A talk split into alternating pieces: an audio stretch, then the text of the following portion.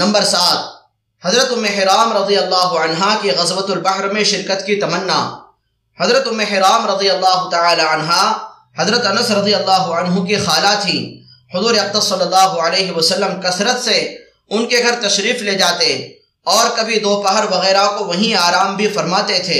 ایک مرتبہ حضور اکرم صلی اللہ علیہ وسلم ان کے گھر آرام فرما رہے تھے کہ مسکراتے ہوئے اٹھے۔ ام حرام نے عرض کیا کہ یا رسول اللہ، میرے ماں باپ آپ پر قربان ہوں، کس بات پر آپ مسکرا رہے تھے؟ آپ صلی اللہ علیہ وسلم نے فرمایا کہ میری امت کے کچھ لوگ مجھے دکھلائے گئے جو سمندر پر لڑائی کے ارادے سے اس طرح سوار ہوئے جیسے تختوں پر بادشاہ بیٹھے ہوں۔ ام حرام رضی اللہ عنہ نے عرض کیا یا رسول اللہ صلی اللہ علیہ وسلم، دعا فرما دیجئے کہ حق تعالی شانہ مجھے بھی ان میں شامل فرما دے۔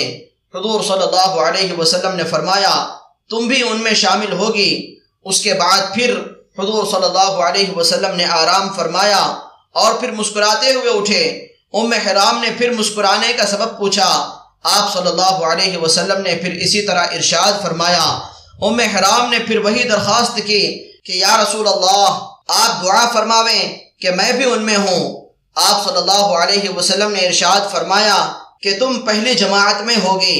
چنانچہ حضرت عثمان رضی اللہ عنہ کے زمانے خلافت میں امیر معاویہ رضی اللہ عنہ نے، جو شام کے حاکم تھے، جزائر قبرس پر حملے کی اجازت چاہی۔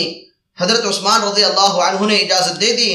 امیر معاویہ رضی اللہ عنہ نے ایک لشکر کے ساتھ حملہ فرمایا جس میں ام حرام بھی اپنے خاوند حضرت عبادہ کے ساتھ لشکر میں شریک ہوئیں اور واپسی پر ایک خچر پر سوار ہو رہی تھی کہ وہ بدکا اور یہ اس پر سے گر گئیں جس سے گردن ٹوٹ گئی اور انتقال فرما گئیں اور وہیں دفن کی گئیں۔ فائدہ یہ ولولہ تھا جہاد میں شرکت کا کہ ہر لڑائی میں شرکت کی دعا کراتی تھیں، مگر چونکہ ان دونوں لڑائیوں میں سے پہلی لڑائی میں انتقال فرمانا متعین تھا، اس لیے دوسری لڑائی میں شرکت نہ ہو سکی اور اسی وجہ سے حضور صلی اللہ علیہ وسلم نے اس میں شرکت کی دعا بھی نہ فرمائی تھی۔